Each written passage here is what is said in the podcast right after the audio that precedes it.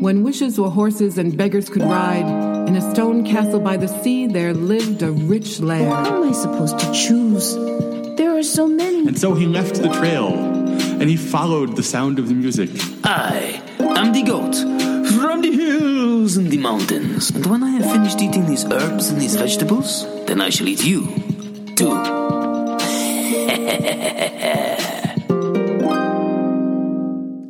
Once upon a time, and welcome to the Story Story podcast. I am Rachel Ann Harding, and I have some stories for you. This is May Madness, where I bring you a new story and storyteller every day of the week because I'm obsessed with stories and I can't wait to share more with you. The sponsor for today is you. I know some of you who are listening, but I feel like I know something about every person that listens to the podcast. You all love stories. You feel the magic in the words once upon a time, or long ago and far away, or a great while ago when the world was full of wonders. You're the listener who asks, What happened to the boy after he sold the cow for beans? And how did Anansi bring stories to humans? Thank you for your magical ears and for coming back to the podcast episode after episode. I hope to one day have live events and be able to shake your hand. Or if you're a hugger, we can do that. You're my fairy tale sponsors because you've made my dream of sharing stories with you come true. I have told you about all the patrons that the podcast has. A huge thank you to your magical support. If you would like to become a supporter of the podcast for as little as $4 a month, you can find links on storystorypodcast.com and hear me read your name and thank your beautiful face for the world to hear. If becoming a supporter isn't in the cards right now, then help the podcast grow by sending this along to a friend. Your friend will appreciate a bedtime story, and I will appreciate you sharing this podcast with another pair of ears. The theme for this week is Aren't You Clever? Tales about clever characters and the storytellers that tell them. Today, the story is by Northern Ireland storyteller Liz Weir. Liz has many incredible stories, but this is one of my favorite. This is The Storyteller and the King. There was once a king who loved stories.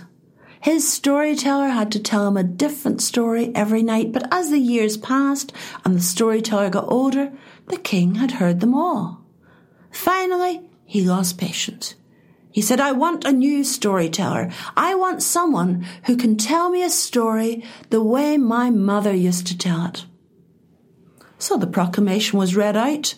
Storytellers started arriving, but not one of them pleased the king. No, out of my sight, out of my sight. And as he got more impatient, he said if anyone failed the challenge, they would lose their head, which would be put on a spike around the castle walls. Well, the applicants soon dried up, and there was just one spike remaining. No one was applying for the job until a young shepherd boy who lived far up the mountainside heard what the king wanted and turned to his mother and his grandmother and said, I'm going to go and apply to be the king's storyteller. No, you mustn't. You'll lose your head. No, said the boy. I've been listening to your stories since I was born. I have good stories for the king. Well, you can imagine the noise in the court when this young boy arrived. Everybody laughed. Everybody pointed to the spike on the wall, for that's where his head would surely go. He was brought in before the king. The king said, You've come? You accept the conditions? I do, sire. And then the boy started to tell his story. It was a story of magic. It was a story of adventure. But as he told it, people noticed the king's eyes start to close. The king's head drooped. And soon the king was snoring. All the courtiers started to laugh, but the boy continued to the end of the story. Since the king was sleeping, the boy was taken away for the night, given something to eat, and the next morning was brought before the king. Everybody was shaking their heads and pointing to the spike.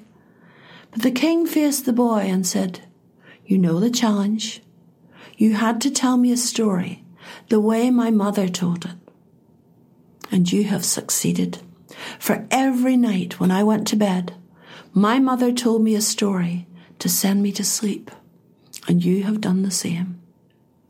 And so that young boy became the king's storyteller and told stories for his master until the end of his king's days. Thank you for listening to the Story Story podcast. Show the love.